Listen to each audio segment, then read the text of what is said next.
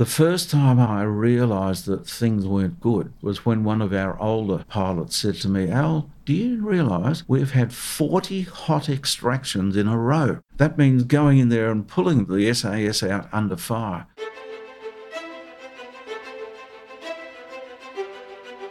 Welcome to the podcast where we track down Australian war veterans, have a chat with them, and hear their stories. I'm Alex Lloyd, and this is Life on the Line. The single greatest sacrifice I've made is my family. There were a couple of public beheadings. In order to kill, you've got to be a little bit angry. Not psychotic, but just angry. We could look down Frankfurt and see it on fire. Stuff blowing up everywhere. There will be no surrender. And then they had to fight an enemy in amongst women and children in those buildings. I could never not go back. They were my friends and they felt the top like assembly. She did say, you've changed. Soldier put everything on the line to help one of our blokes. Alastair Bridges had a career in the Royal Australian Air Force as a pilot. He was deployed to fly helicopters in the Vietnam War. I spoke with Alastair about his time in the military, experiences in Vietnam, and his journey in life beyond the uniform.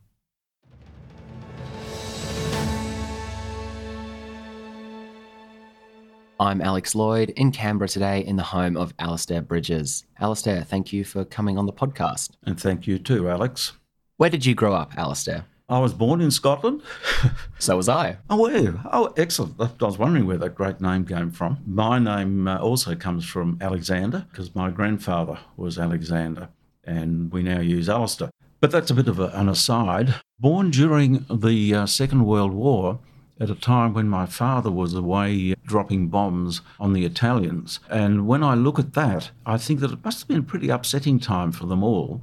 He didn't see me until six months after uh, he'd actually been shot down. So my mum and dad, I think, have got a much more interesting uh, experience in war than I have, and I've been trying to piece together bits and pieces of it over time. But in 1946, we uh, came out to Australia. Then, growing up wise, was Sydney, Hobart, Melbourne, Sydney, Melbourne. Joined the Air Force there, and then from there on.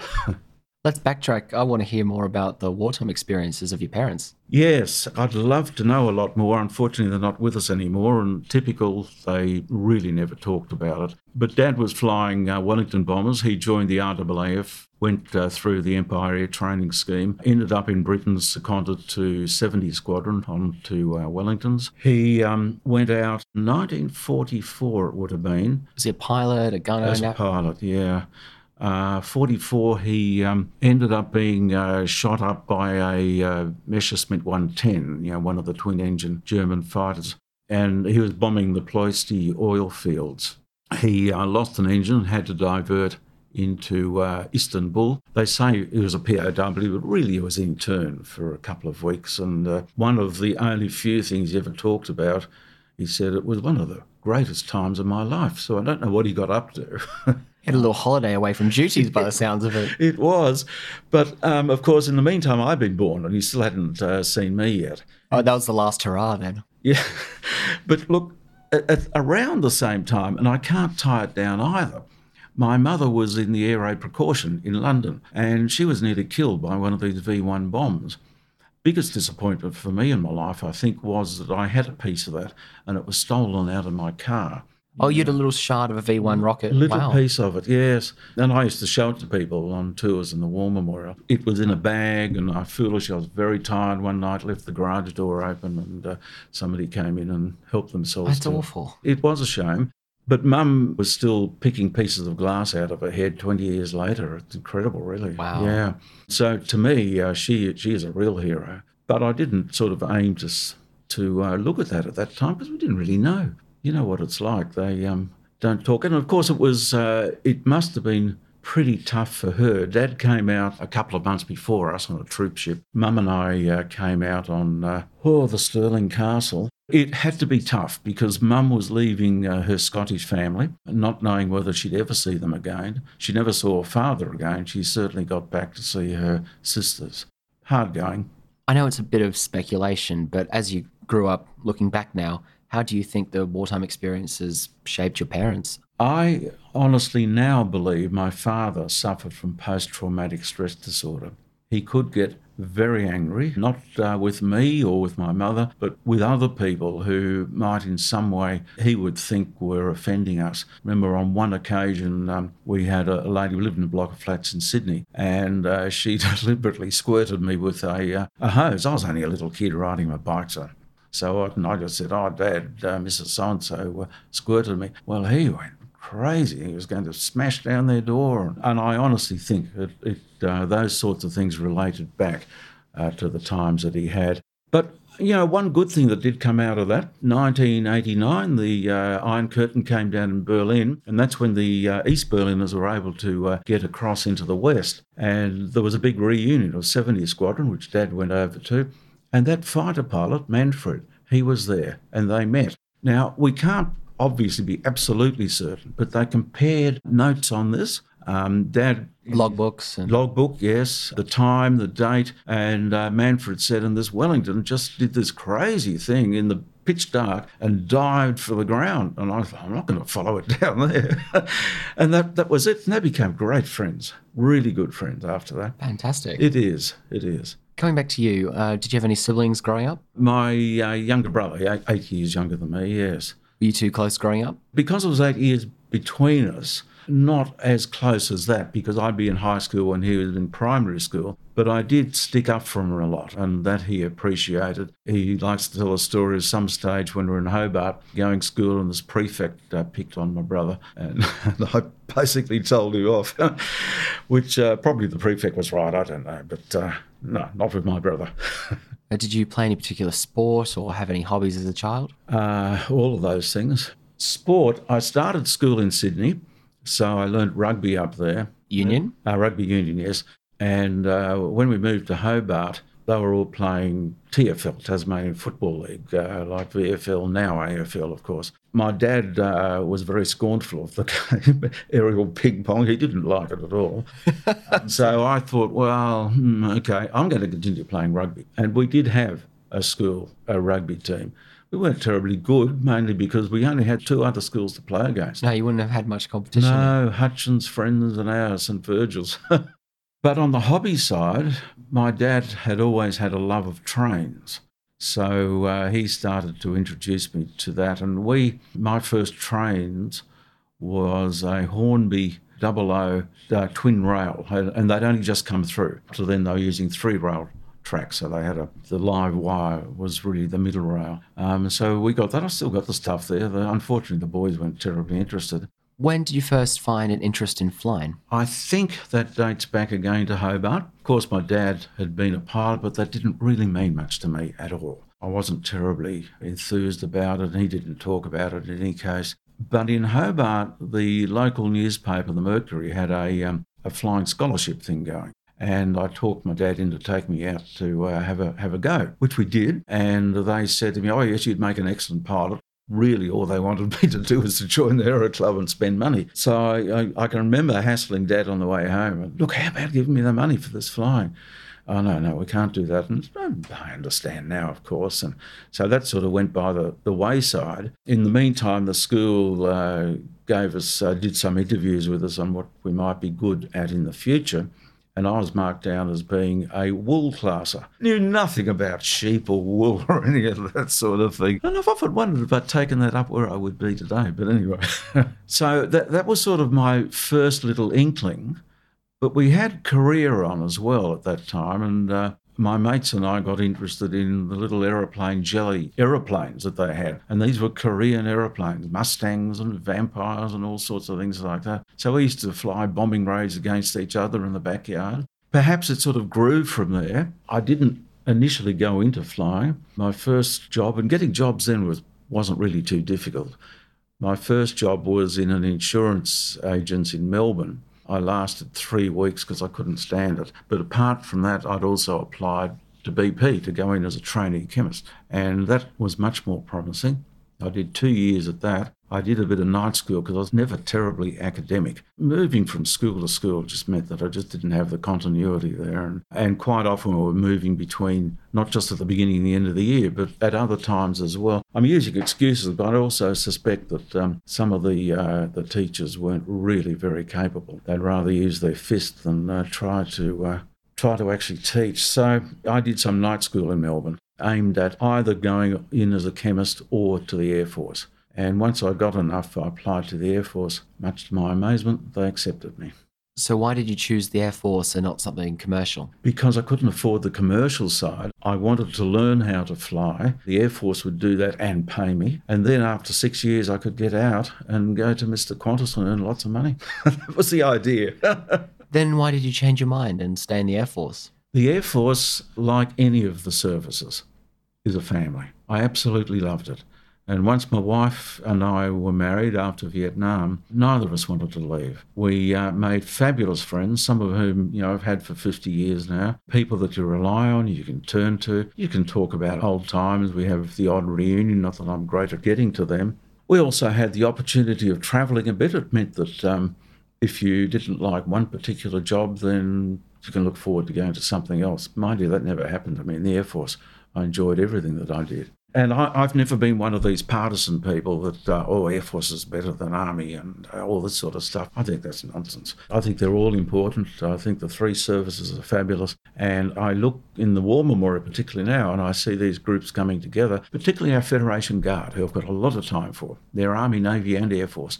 They're all getting on well together. There's no arguing. And it's really, you know, it's great to see. But it'd be fair to say, Alastair, that you joined up for a fun career of flying. Absolutely. You weren't expecting war. No, no, definitely not. No, that was a shock.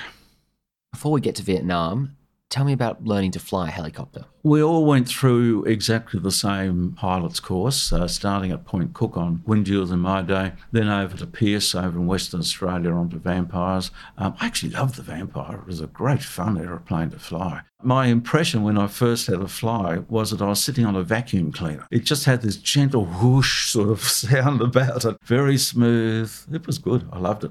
I think I was rather lucky to get through pilot's course. Again, not terribly academic. I wasn't overly smart. But again, I could blame some of the instructors who really didn't know their thing either. But anyway, that's an aside. The big surprise to four of us was that on uh, graduation night, that's when we got our postings. And four of us were posted to RAAF Base Fairbairn. Where's that? Canberra. What are you going to fly there? A desk? No, no, no. You're going to be on helicopters. What?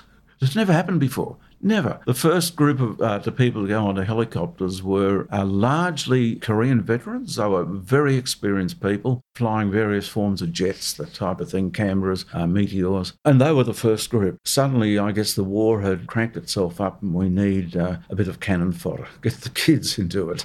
came over to here, looked at the um, Iroquois itself, not knowing really anything about helicopters and how they operated. I remember it's got um, a couple of FM radio aerials for homing. They stick right out the front. And we all thought these are some sort of guns, aren't they? no, they weren't. So that's all we really knew about these helicopters. Training itself, once you learned how to hover it and to get it down on the hard concrete without crashing and banging and grinding, it became fun. And it, it was uh, pretty straightforward from there on. So if this is what flying helicopters is all about, yeah, that's that's okay. I mean, you've got all your limbs are working to steer this thing. In the hover, definitely, yeah. When you're flying from point A to point B, you do it much as you would any aeroplane. The things that are connected are doing totally different things to an aeroplane, but you push the stick to the left if you want to turn left, uh, put left rudder in, push forward if you want to dive. But in the hover, that's where you've got to really understand how these things work and what you do, because in the hover, you can easily lose control, particularly if it's a bit windy, crosswind. Your feet will be working on the rudder bars quite a bit, just to keep it pointing to where you want it to point, particularly when you're in a position where you're hovering over or amongst trees and you're doing some uh, winching work. You've also uh, got to be continuously adding and, and, reducing power, and you do that with a thing called the collective, which is the lever on the left, um, and it sort of becomes the throttle doing all this sort of thing. It's uh, uh, oh, we could get into the aerodynamics. I better not. Let's go past the technicalities, but I wanted to illustrate just how complicated it is. But it's a steep learning curve. You get past it. How do you feel when you find out you're then going to Vietnam? Well, even at this stage, it, hadn't occurred to us, or to me anyway, maybe the other the other chaps had had. I was a pretty naive young fella. we, uh, I thought this was fun, flying these helicopters. And then it started to dawn on me that, uh, well, what are, what are we doing with helicopters? We're operating in Vietnam. And I, you know, I'd never, this is silly, I know. Joining the Air Force, I'm going to learn how to fly, but it hadn't occurred to me that I'm joining the Air Force to go to war.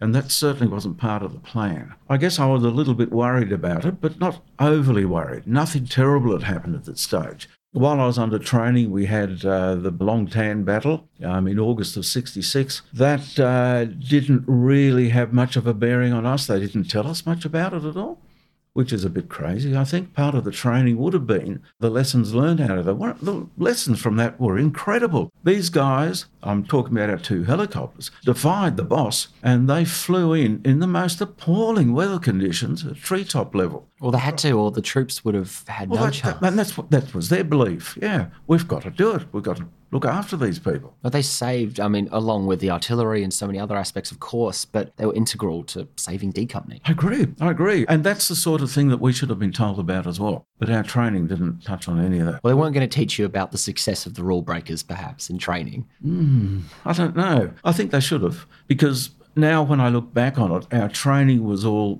just outside the Canberra area, out the other side of Queanbeyan, Delta 442 danger area, which is a danger area where anybody can go in and fly around in little aeroplanes and things. And it's Australia. You've got the odd uh, eucalypt uh, out there, so we hover up to a eucalypt and uh, we'd hover there and we'd lower somebody down on the winch and lift somebody up. Nothing like the jungle in Vietnam. Nothing like it. Where if you're over the jungle doing that, you can't see the ground. The only person who can is the fellow behind the pilot who's the crewman. And he's the one hanging right out, looking down through holes to see where the ground is and giving instructions to the pilot. I often think it's sort of a bit similar to bomber pilots in the Second World War, where uh, the bomb aimer takes over. Left, left, right, yeah, right. Exactly, yeah. Before we get to the difficulties of flying in Vietnam itself, just uh, talk me through your first few days there, your transition. It started rather nicely. I had a night in that uh, beautiful Raffles Hotel in Singapore, and history was starting to hit me. I've always had an interest in history, it comes from my mother. So I was real pleased with that. Qantas had flown me up first class, which was fabulous. Pan American flew us across to Saigon, and uh, there was no comparison between the two airlines. I can say that because Pan Am doesn't exist anymore anyway. We got in there, and one of our helicopters came to pick us up because there was, when I say we, there was also a caribou pilot uh, came up with me as well. They they picked us up. Now these are old hands. They've been there for a while. Looking forward to going home. They didn't give us any explanation on what was going on. Here's Tan Son Nhut. This is the busiest airport in the world. Got to look out for this and watch out for that. I had to fly in and out of there myself a few times later on, but it would have been helpful if they'd talked about it. Where are we going? Well, I don't know. Um, we'll just go and uh, landed at um, Vung Tau, which is where 9 Squadron was based. The introduction there was, uh, well, we'll drive you into town to the Villa Anna, which is where we stayed. At that stage, it's changed a little bit later on. It was, I guess, a beautiful old French villa. The French people used to go there for um, relaxation, uh, and this is back in the 50s when uh, the French were uh, had uh, Vietnam. But it wasn't a beautiful place when we were there. It had two squadrons. 35 was on the top floor, 9 squadron on the bottom floor. My room was actually a passageway which went from the back of the uh, villa to the front. And there was two of us in there, one on either side. I had a bed. If I wanted a bit of uh, privacy, I pulled down the mosquito net, which you had to use in any case. And I had a locker. And that was it. That was my room. now, was that bad? Well, next door to me, there was, I can't remember, I think it was six pilots all in the same room. So they, they were really no better off than I was in any case. So that was basically the introduction of where you're going to be living for the next 12 months. It did change uh, after six months. We moved out to the airport into nice new quarters, which did make a difference. It was into flying pretty much right away. But we had engine problems at that stage. And eventually they decided they had to ground the fleet just to work out what the problem was. So we had a week off. And because I was so new there, I really wanted to get out there and, and see what was going on. So I found that pretty frustrating. There's not much to do in this place when you're not flying. Very little to do, in fact. And all sorts of places were banned to go to. But I must admit that because I hadn't really been briefed on anything much, I did borrow the Jeep and I went up to some of these places where you weren't supposed to go to and took some great pictures, uh, old artillery mounts from the French again. Uh, I don't know if many of our people ever got up there. Uh, it's probably stupid of me. But nobody said, look, this, this is dangerous. You never know what might happen.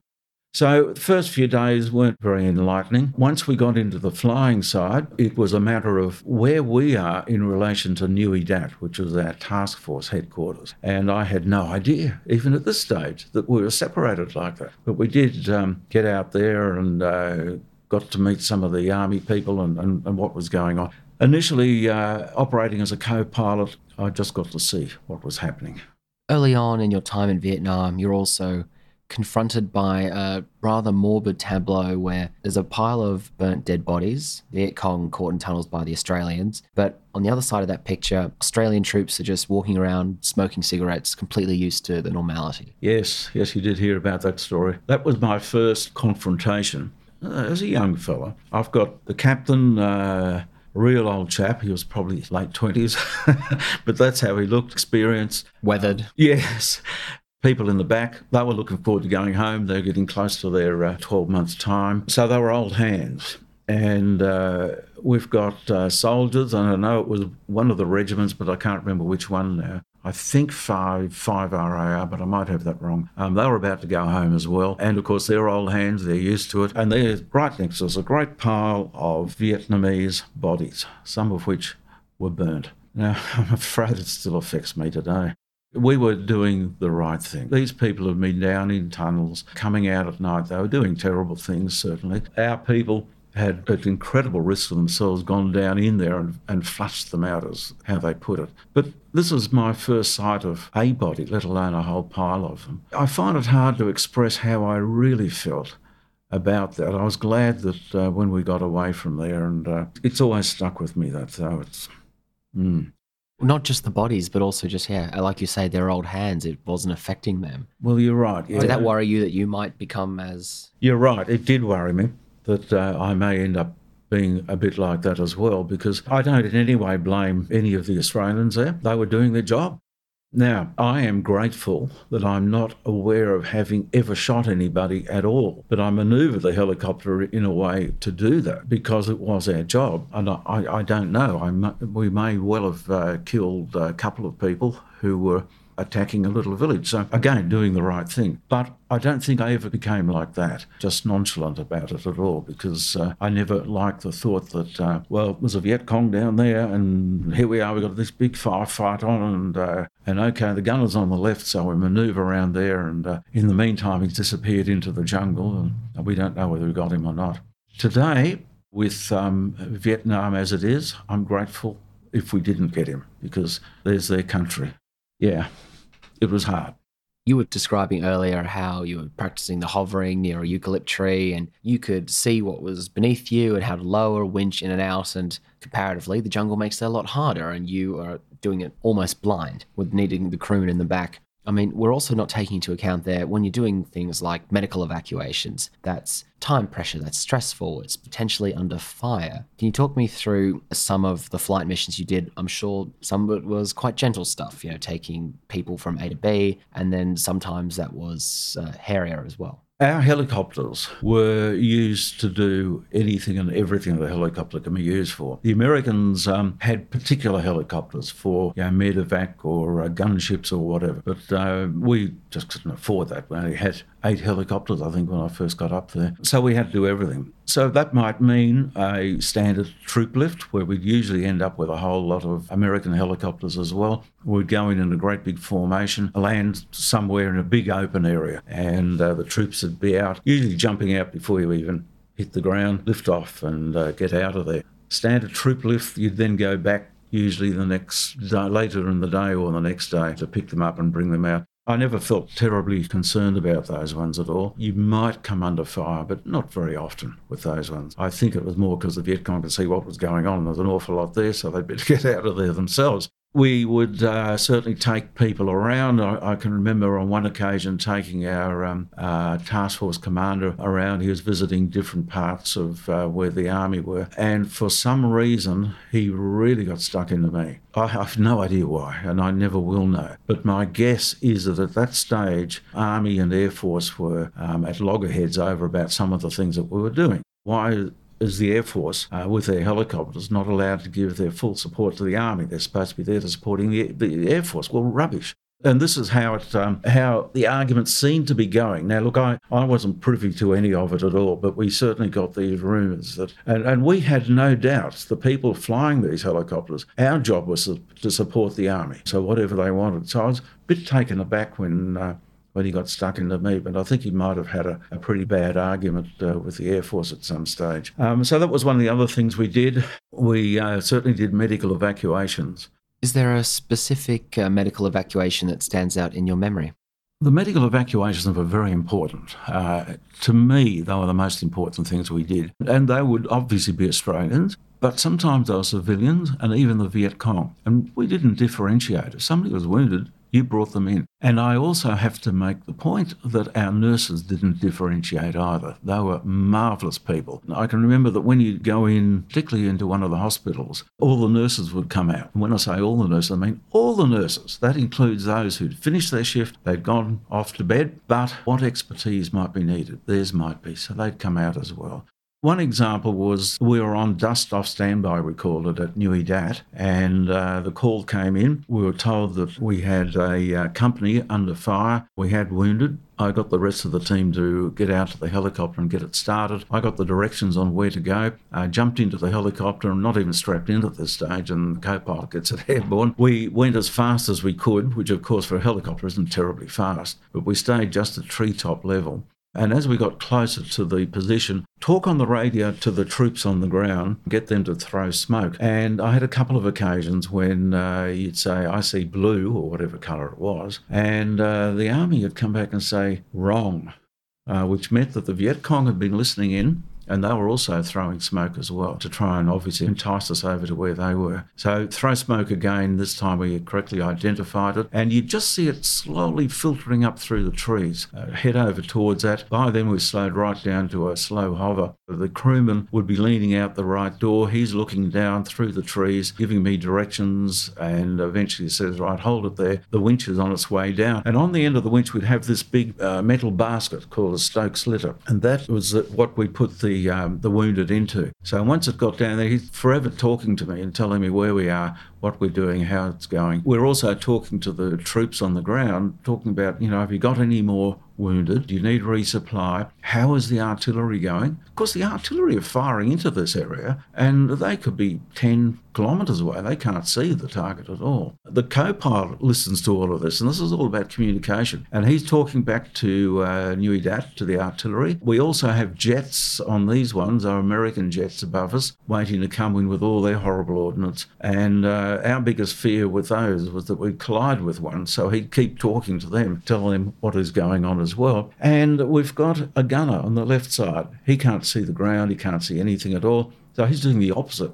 He's looking up at the main rotor and the tail rotor, and I'll never forget. Every so often you'd hear main rotor clear, tail rotor clear. So making sure I'm not going to get tangled up in the trees, which was fabulous. Then we got the word, uh, okay, I'm about to take the load, which was important because with a, an arm stuck outside one of the helicopter, you're uh, liable to lurch uh, over to the right and end up in the trees. So you have to have your control inputs ready for that bring him up, pull him aboard, and uh, the noises still stay in my head as well as uh, the Stokes litter is, is pulled in. The door goes slam closed, and the crewman says, Clear to go. And we're into full power, treetop level. Co pilot's now talking to these jets. We're coming out, we're turning left. And as we would do that, one occasion in particular, on this one, the jets came in, dropped their ordnance so close to us that you could, in the helicopter, you could hear it you could feel the blast and you could feel the heat from it. And I thought, oh, I hope that hasn't actually hit any of our people on the ground. It was awfully close. It didn't, thankfully.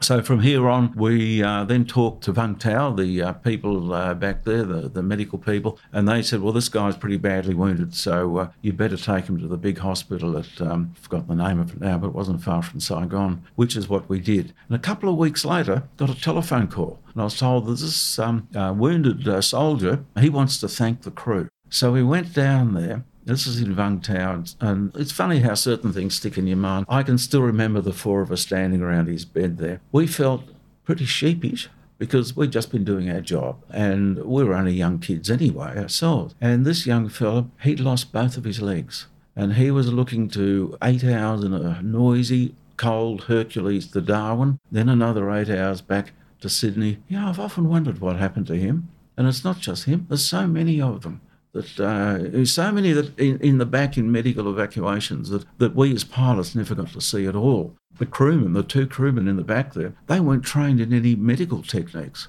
They should have been. They, uh, they saw people die. Well, they need to be able to provide that first aid firsthand as they're helping people in the it's back. logical, isn't it? Yes. Yeah. But they weren't given any of that sort of training. They saw people die. I remember on one occasion we were going as fast as we could to get to the hospital, and the crewman said, "Look, don't worry, he's passed away. Medical evacuations, what I think is most important with them is that uh, I think uh, today what we do is uh, what has come out of Vietnam and how we operate. The communication, how they work together, I think that is an important lesson. Let's talk about life back on base when you're not flying. How much downtime do you get? Do you get to relax? Do you get to go and have a chat with the nurses? What's base life like for you? We don't really get much downtime we didn't really, well, I didn't really want it. I'm obviously talking for myself because I found it incredibly boring. We did uh, have a sort of a surf ski, which had a little keel on it and a stand up sail on it. And I loved getting out on that, but I only got out twice. And the second time, I realised I got a long way out, had no life jackets, not much of a swimmer. and I thought, no, maybe this isn't such a good idea. That was the most fun that I had. Nurses no, I never saw them. I, I, in fact, I don't even know where they actually lived, to be quite honest. And I think it was because we were all just too busy. You would get the odd day off, but as I said, you didn't really want it because well, might uh, you know have put your feet up and read, which which I did a fair amount of. We'd uh, certainly in the evening uh, have a few beers. in fact, I remember on one occasion uh, they were calling for pilots one evening because uh, one of our army uh, aeroplanes uh, had crashed and we needed search and rescue to go out on it. And I said, Well, look, I've had a few beers. That's all right, we need somebody. So I was out there for most of the rest of the night after having had these beers. I didn't find it. One of the other guys found the aeroplane eventually. And I think from memory, one was dead, but one was okay. They pulled him out. But, you know, you, you do those, those sorts of things. And I guess a bit of it is wartime compared with peacetime. And you were also doing flights for the SAS. The SAS frightened us very much. I've often reflected that hovering in amongst trees, picking up wounded, was probably just as dangerous because you couldn't see who was shooting at you, except at night time when the tracers went past. With the SAS, quite often you could see. Now, the SAS, the way we'd operate with them is we'd have a briefing on at Nui Dat on the um, pad there, which was uh, next to the SAS Hill. Usually five of them. We'd crew of four, and uh, we'd have one or two others to tell us what the objective was, where we were going, what we were going to do. By then, we're starting to get a bit tense. It was only when you're really into action that you detensed. But when you're sort of on the waiting game, that's when you got really, really tense we'd take off, and when I say we, usually it was two. Initially, it wasn't. Times changed, so I'll, I'll, talk about when we changed our tactics a bit. Two helicopters, and uh, I was never the lead one. I was always the one that had to do the dirty work. so again, a treetop level, going flat out. The lead would be behind us and well above us. And he could, from that position, eventually he could see the uh, D zone that we were going to go into, and he could see me down there. So he could then give directions, come right five degrees or something. Then they'd give a call as we were approaching, that was the call to slow down, come over the top, drop down into there, and as we got close to the ground, SAS are off and into the jungle. We never actually touched the ground because as they're getting off, the helicopter's getting lighter and lighter. Climb out of there and get the hell out of there as fast as we could. The idea was that the Viet Cong would think we just flown straight over. I'm not too sure that we actually achieved that. The first time I realised that things weren't good was when one of our older pilots said to me, Al, do you realise we've had 40 hot extractions in a row? That means going in there and pulling the SAS out under fire. I still don't believe I find it hard to believe we'd had 40 of them in a row. But that put the wind up. Eh? And from here on, we didn't want to do SAS insertion. And I think it put the wind up the SAS as well because we started to come across a process where as we were going in to the pad, the uh, SAS would open fire behind you. Um, now, claiming they'd seen somebody, I must admit I hadn't, but then their, their eyes are going to be better than mine because I'm looking at where I'm going to land rather than what is there. Um, so it started to make us pretty jumpy indeed, and, and it's probably partly because of that, or largely because of that, that I, I have a big hearing problem as well, because you can imagine their, uh, their guns are right behind the pilots' heads. Because of these um, hot extraction things, we used to, after we dropped the uh, SAS in, we'd go straight back to Nui Dat. There were so many of these other things, then we decided, well, we'll change tactics a bit and we'll go and loiter, which meant that we'd, once we climbed out of there, we'd go over to um, an area where hopefully the Viet Cong couldn't hear, and we'd just wait there to see if we get that scream to come and get us. Well, I'm afraid we did get that scream quite a few times that was when you got really tense. You knew now these guys are actually under fire. We've got to go down into this uh, little pit in the ground, and remembering these trees are about um, 30 metres high. It's only the size of our helicopter, so we've got no room to manoeuvre. Sit there on the ground while the uh, SAS come racing out. And two occasions, I remember just sitting there watching machine guns firing at us. I have no idea how they missed us. I, I, really, I'm astounded. But once we get these guys in, and on one occasion, one of these, we had to, no option but to take off over the top of this machine gun. You get over the top of the trees, we look at each other and we just break down laughing. God, we're out of there. Got a lot of tension to release. Incredible tension, yeah. When you're concentrating on flying that helicopter to get it in or get it out, it wasn't so bad. But it was the waiting period, waiting to go in, waiting on the ground for the SAS to get out of there. Come on, get out of there. they were the times that get you. And you needed to be in there extracting them because in Vietnam, the point of the SAS was to be the phantoms of the jungle. And it was better if they didn't make a contact. It's just if they made observations, took yes. in detail, reported back. So the fact that you would drop them in and they would sometimes get yes. in these contacts that quickly, you had to get them out there to save them because it's only a five man patrol and you don't know how many enemy they're coming up against. That's exactly right early on, in my time there anyway, we didn't have too much of hot extractions. And it became typical, put them in, go back uh, a couple of days later and pick them up and take them out. But then it turned around. And, and I think it was probably a build up of the uh, Viet Cong getting closer to the Tet Offensive, uh, which was, what, February, I think, of uh, 68. So I think there was a build-up. I seem to recall uh, being told that, yeah, that, that might have been happening. Not too sure that our intelligence was very good, though. War is heavy, but it also has brevity. Tell me about some of the lighter, funnier moments you experienced. Yes, okay, that's a good question. Did I have too many of those? well, I, I certainly uh, enjoyed the company of my mates, um, particularly as four of us were off the same pilot's course together. Mick Haxel, who uh, won a Distinguished Flying Cross. I actually went in to provide any assistance after he'd been shot up in that. He uh, became my best man when we got back to Australia, and uh, we're still friends. He still lives here in, in Canberra, as we do. But, you know, we, we did a bit of a, a celebration for that. Not, not a great deal. I mean, you, you again, you, you couldn't sort of get yourself mad, crazy drunk or something because you had to be up at the crack of dawn the next morning and go fly. Davo was a good friend of mine, uh, Peter Davidson. Uh, he um, was also off the uh, the same pilot's course and helicopter course. As I said, I, I, don't really have too much in the way of light memories. I, I was engaged to be married, uh, so it was a bit tough um, to be uh, away for all of that time.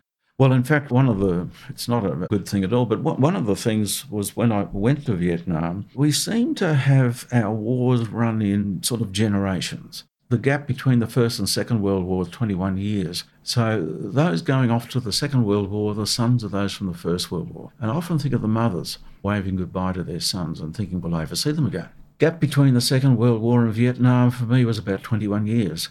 My mother, Scottish woman, uh, she's over in Scotland visiting her uh, sisters, and uh, she hears I'm going. She immediately jumps on an aeroplane, hurtles home to see me, which she failed to do by one day. And I couldn't understand why she was doing this. But now I understand that uh, she was frightened she wouldn't see me again. So the, these are family things, and, and I, I, guess I don't have any fun, uh, happy sort of memories apart from the broad one of working together and really getting the job done. And we certainly did that. Well, she did get to see you again. Tell me about your return home. Well, that was um, a happy homecoming. I met my fiance, and she was there with her mum and dad. My parents were there as well, and uh, we were able to enjoy things in Sydney. They gave you uh, pre embarkation, post embarkation leave. I can't remember what it was, a couple of weeks or something. I can remember Sandra and I going down to Circular Quay to a, a night spot down there, and we would we danced the night away. My father in law, Milne Bay uh, veteran, he was very much involved in uh, the RSL. So he, uh, obviously, I had to join that uh, for his sake. They welcomed me, quite different to some of the other stories that I've heard of people not being welcomed, but they certainly uh, welcomed me, and I'm still a, member of, of that uh, Parramatta RSL. We were really looking forward to our wedding. Only in July, got home in March. After my little bit of pre embarkation, I went back to Canberra to uh, 5 Squadron. Flying helicopters there, and now we're sort of educating the others that are coming through. Sandra's up in uh, Sydney with the parents, and I remember we had a petrol strike. and I had to drive that day up for my wedding. so uh, this was a, a, bit bit of a worry. And the old car that I had was a Borgward Isabella. You've never heard of it, I bet. It chewed up fuel like nobody's business. And I remember driving up to Sydney, stopping at every possible little garage on the way to uh, just keep topping it up. But we got there. That was all right. One of the amazing things about our wedding, though, was that uh, the Air Force flew a couple of helicopters up from Canberra, full of Air Force people and they formed an honour guard for us. And that was so beautiful. I wasn't expecting anything like that. Mind you, we weren't expecting to put them up at the uh, at the feast afterwards either. But uh, gee, that was nice. That was so good. So the, the wedding was great, and uh, July this year we celebrate 50 years. Congratulations! Yes, thank you. So you felt welcomed at the RSL. Watching then, I guess, from the sidelines, the media and growing public dissent to the war. What was your reaction to that?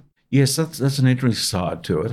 Again, Mick Haxel, um, he was spat on in town here as he went through, and, and you know, similar to uh, soldiers marching through Sydney and having red paint, same sort of thing. I didn't see a great deal of it. More the, the negative to me was that now I've got a couple of ribbons because I've been to Vietnam, so there were a couple of ribbons. Uh, those who hadn't been never ever commented on it. It never occurred to me at the time, but it's occurred to me since. Why, why didn't they say, what are the ribbons for? We went on an exchange to the States a few years later, and they were very interested in here's this Aussie with just two ribbons, and look, we've got a chest full. That's a bit of a different uh, conversation with American ribbons. it is, yes. Um, but that was a marvellous time. But no, I, I, I felt more concerned that uh, Australian military who hadn't been to Vietnam weren't querying what these ribbons were. Because, you know, we had a lot of uh, Korean veterans as well. I got to recognise what the different uh, medals were. So I, I think it, it didn't sort of affect me or worry me at all, but I just wonder why people didn't seem to have any curiosity. I certainly was a bit cranky about what I saw on TV, and I thought they were getting it wrong because I knew that in Vietnam, Phuoc Tuy province, we were very much working on a hearts and mind process where we were building schools and flying uh, the locals to their markets, which was a bit unpleasant because they have pigs and chooks and things in there, and it's a bit smelly. But you were um, proud of your work. yes, we were to help people. I knew, I, I had no doubt that we weren't into uh, the terrible things that we saw on television. So that that was a bit of a uh, an unfortunate way to portray this is what the Australians are doing. No, won't. Well, you stay in the forces to keep the flying dream going. How long did you stay in the Air Force for? 23 years after uh, helicopters. And, and our big worry was that none of us would ever get off helicopters. well, in fact, I was the only one that did. Uh, the others uh, spent the rest of their lives on them. I applied to fly Canberra bombers. And they were about to post me, and I got a telephone call to say, Look, Al, we're bringing the, the Canberras out of Vietnam, so we don't need any more pilots. But you have said that you want to go to Vietnam again, which you had to say, because I wanted to fly car- uh, Canberras up in Vietnam. So we're going to put you on the Caribou. Well, that wasn't the intention. But anyway, oh, we were actually in Darwin at this time doing search and rescue up there. That was, that was great. But anyhow, they posted us down to um, to Richmond onto the uh, Caribou. I found then that I was on an aeroplane which had amazing capabilities. Now you get down to 40 knots, which is just about as slow as hovering in a, in a helicopter. I actually got a bit concerned about that because I knew that a helicopter fine at, at zero knots, but a Caribou, uh, no. We went into incredibly small airstrips. Uh, I had a couple of stints up in New Guinea. One that really stood out. You uh, to get into this airstrip, you had to fly up a valley, and it was a curving valley, so you couldn't see the airstrip to start off with. But there was a goat track on the right, and you got your, your right wing wingtip just on that goat track and you kept ascending, following the goat track until it disappeared. And then you looked on the left, and there was your airstrip. So hard left turn, all flapped down, crash onto the ground, and then you had to go full power to get to the top of the airstrip because it's so steep, this thing. And if you took off and you turned left, you were dead. You couldn't get out of it. So you had to make absolutely sure that you didn't do that either. So, you know, it was challenging, it was exciting sort of stuff on the old Caribou. Caribous, what did I do after that? They posted me on to um, oh, Hawker Siddeley 748, HS 748, very much similar to a Fokker Friendship, uh, those types of aeroplanes, a twin turboprop. This was down at Sale in Victoria, which was the place we really loved. My daughter got to go from uh, year one to year six all at the same school. We were training navigators down there sort of got a little bit boring sometimes. You go away out to somewhere in the middle of Australia, the middle of the night, turn around and come all the way back again. But there were challenges because Sale was prone to having fog come in.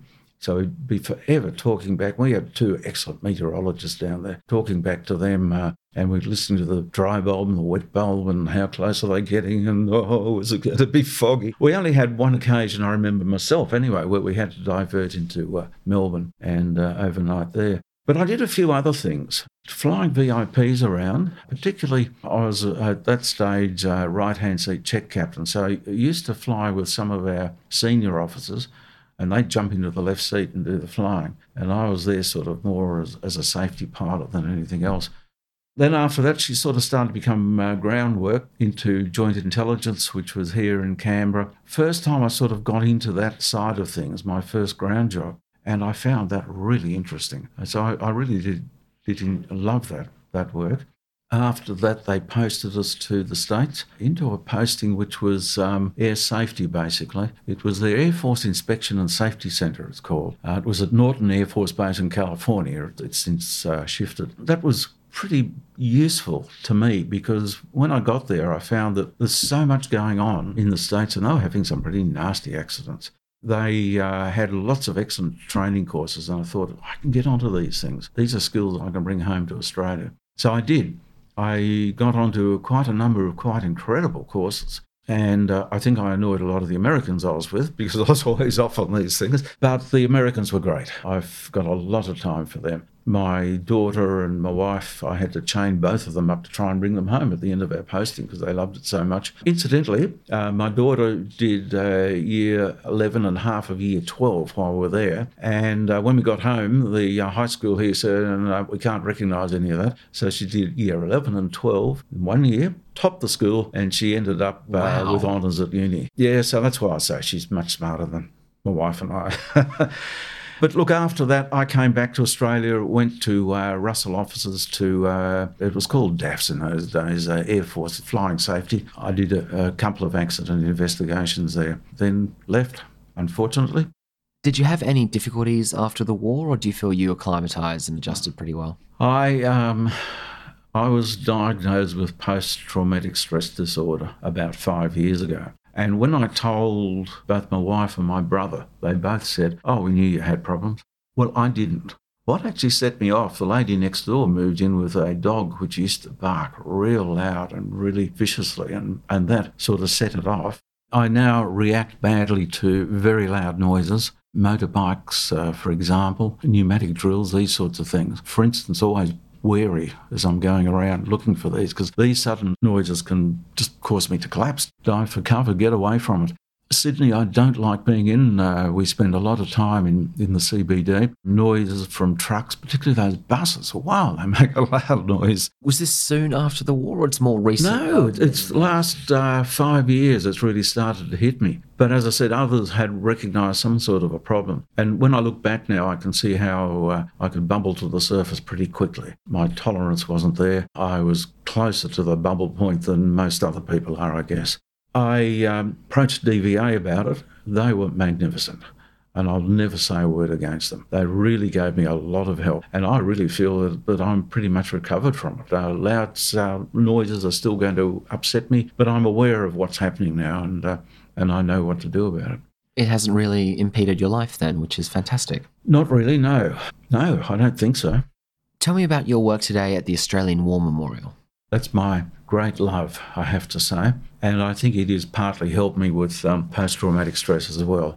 Just go back a little bit when I retired. I retired because I loved my uh, first grandson and I was missing him. My job then uh, in civil aviation meant that I was not at home very much at all. So uh, my wife got a bit fed up with me and she said, Look, why don't you give the War Memorial a go? Please get out of the house. Yeah, basically, yeah. I'd been looking at all sorts of other things like legacy. Um, I was doing things with St Vincent de Paul, people that I, I, found it a little bit hard to relate to. So I went along there. David Taylor, my uh, first instructor, he just got me in that very first night. And I found that here I am in the evening in a place that is really very special, being lectured to or taught by the world's most eminent historians on Australian history and particularly on Australian war history. And, and it just it, started to dawn on me this is incredible stuff that I'm getting. So uh, I stuck it and kept on going. Since then, I've run the training courses myself,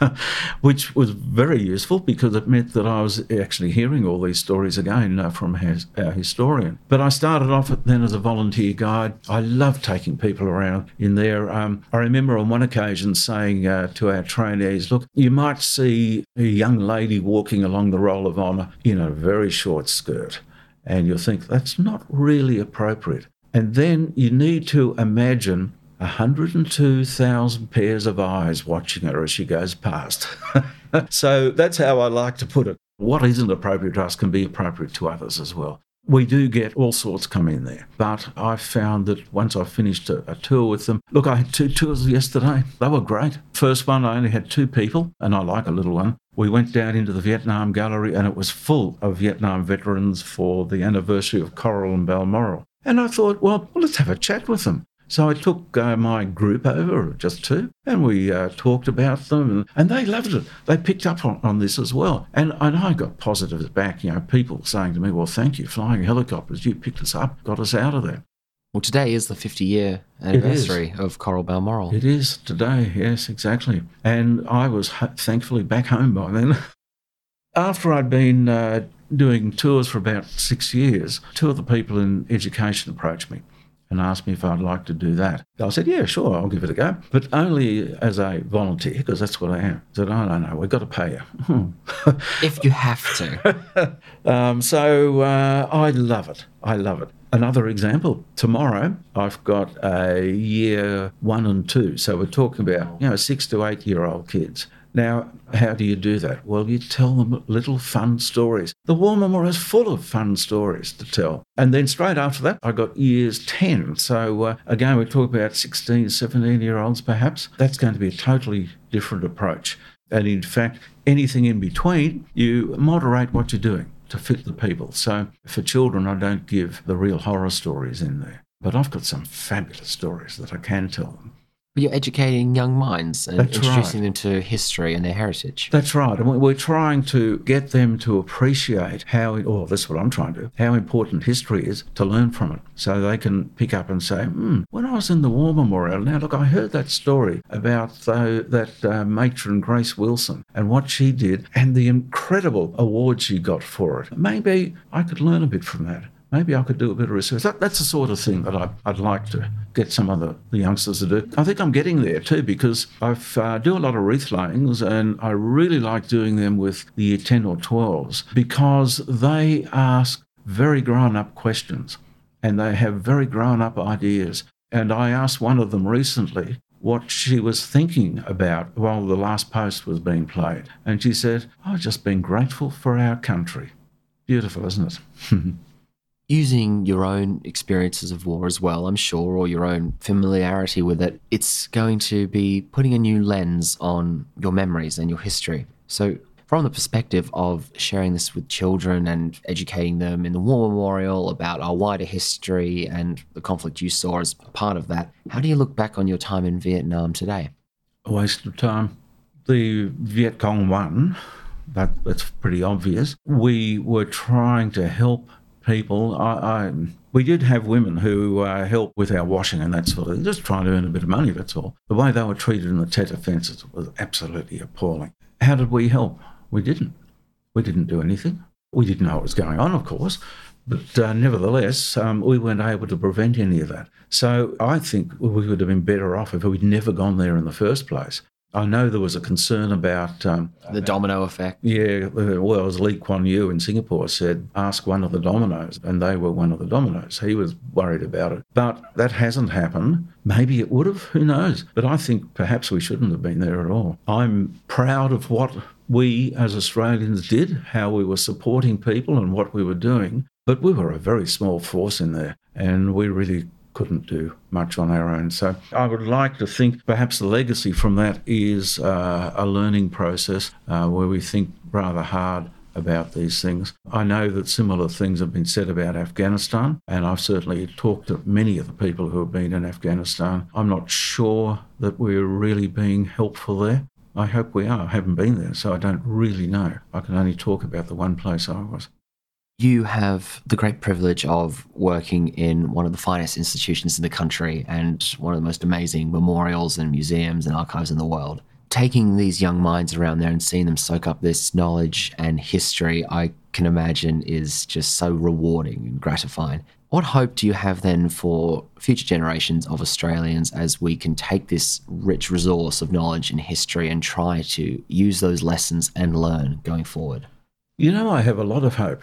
I see the brightness in their eyes when you're, telling them a story and uh, they get and you get to the punchline. Oh, yes, we see what you're getting out there. Look, I, I never ever get anything negative from them. Boys tend to come in and race around and want, want to talk about guns, so I tell them about nurses and things like that. They're not expecting it. it's interesting how they'll gather around, they'll come in close to you, and they will listen to, and, and they'll be looking at you. They're spellbound taking this in. So they're people that you also have to be very aware of that it would be easy to twist them the wrong way. But I don't, don't think any of us do that. I'm very hopeful for these youngsters. I love taking them around, and I think it sort of bounces off. There's days sometimes I can go in there when I feel, oh dear, I don't really feel like being here today. Pick up the school all the littlies around me um, and uh, chattering away and telling me about their grandparents and all these sorts of things. I don't just turn around. I pick up from them as much as they do from me. So, I, yeah, I see a lot of hope for our beautiful country and, and the future.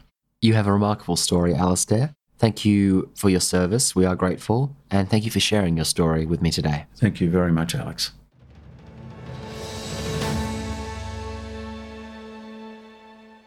If you enjoyed my conversation with Alastair Bridges, please consider leaving us a five star rating in your podcast app. If you enjoyed Alastair's stories about the Australian SAS troops in Vietnam, you can jump back to season 2 and listen to the two part interview with a former SAS trooper, number 18, Don Barnby Volume 1 and Volume 2.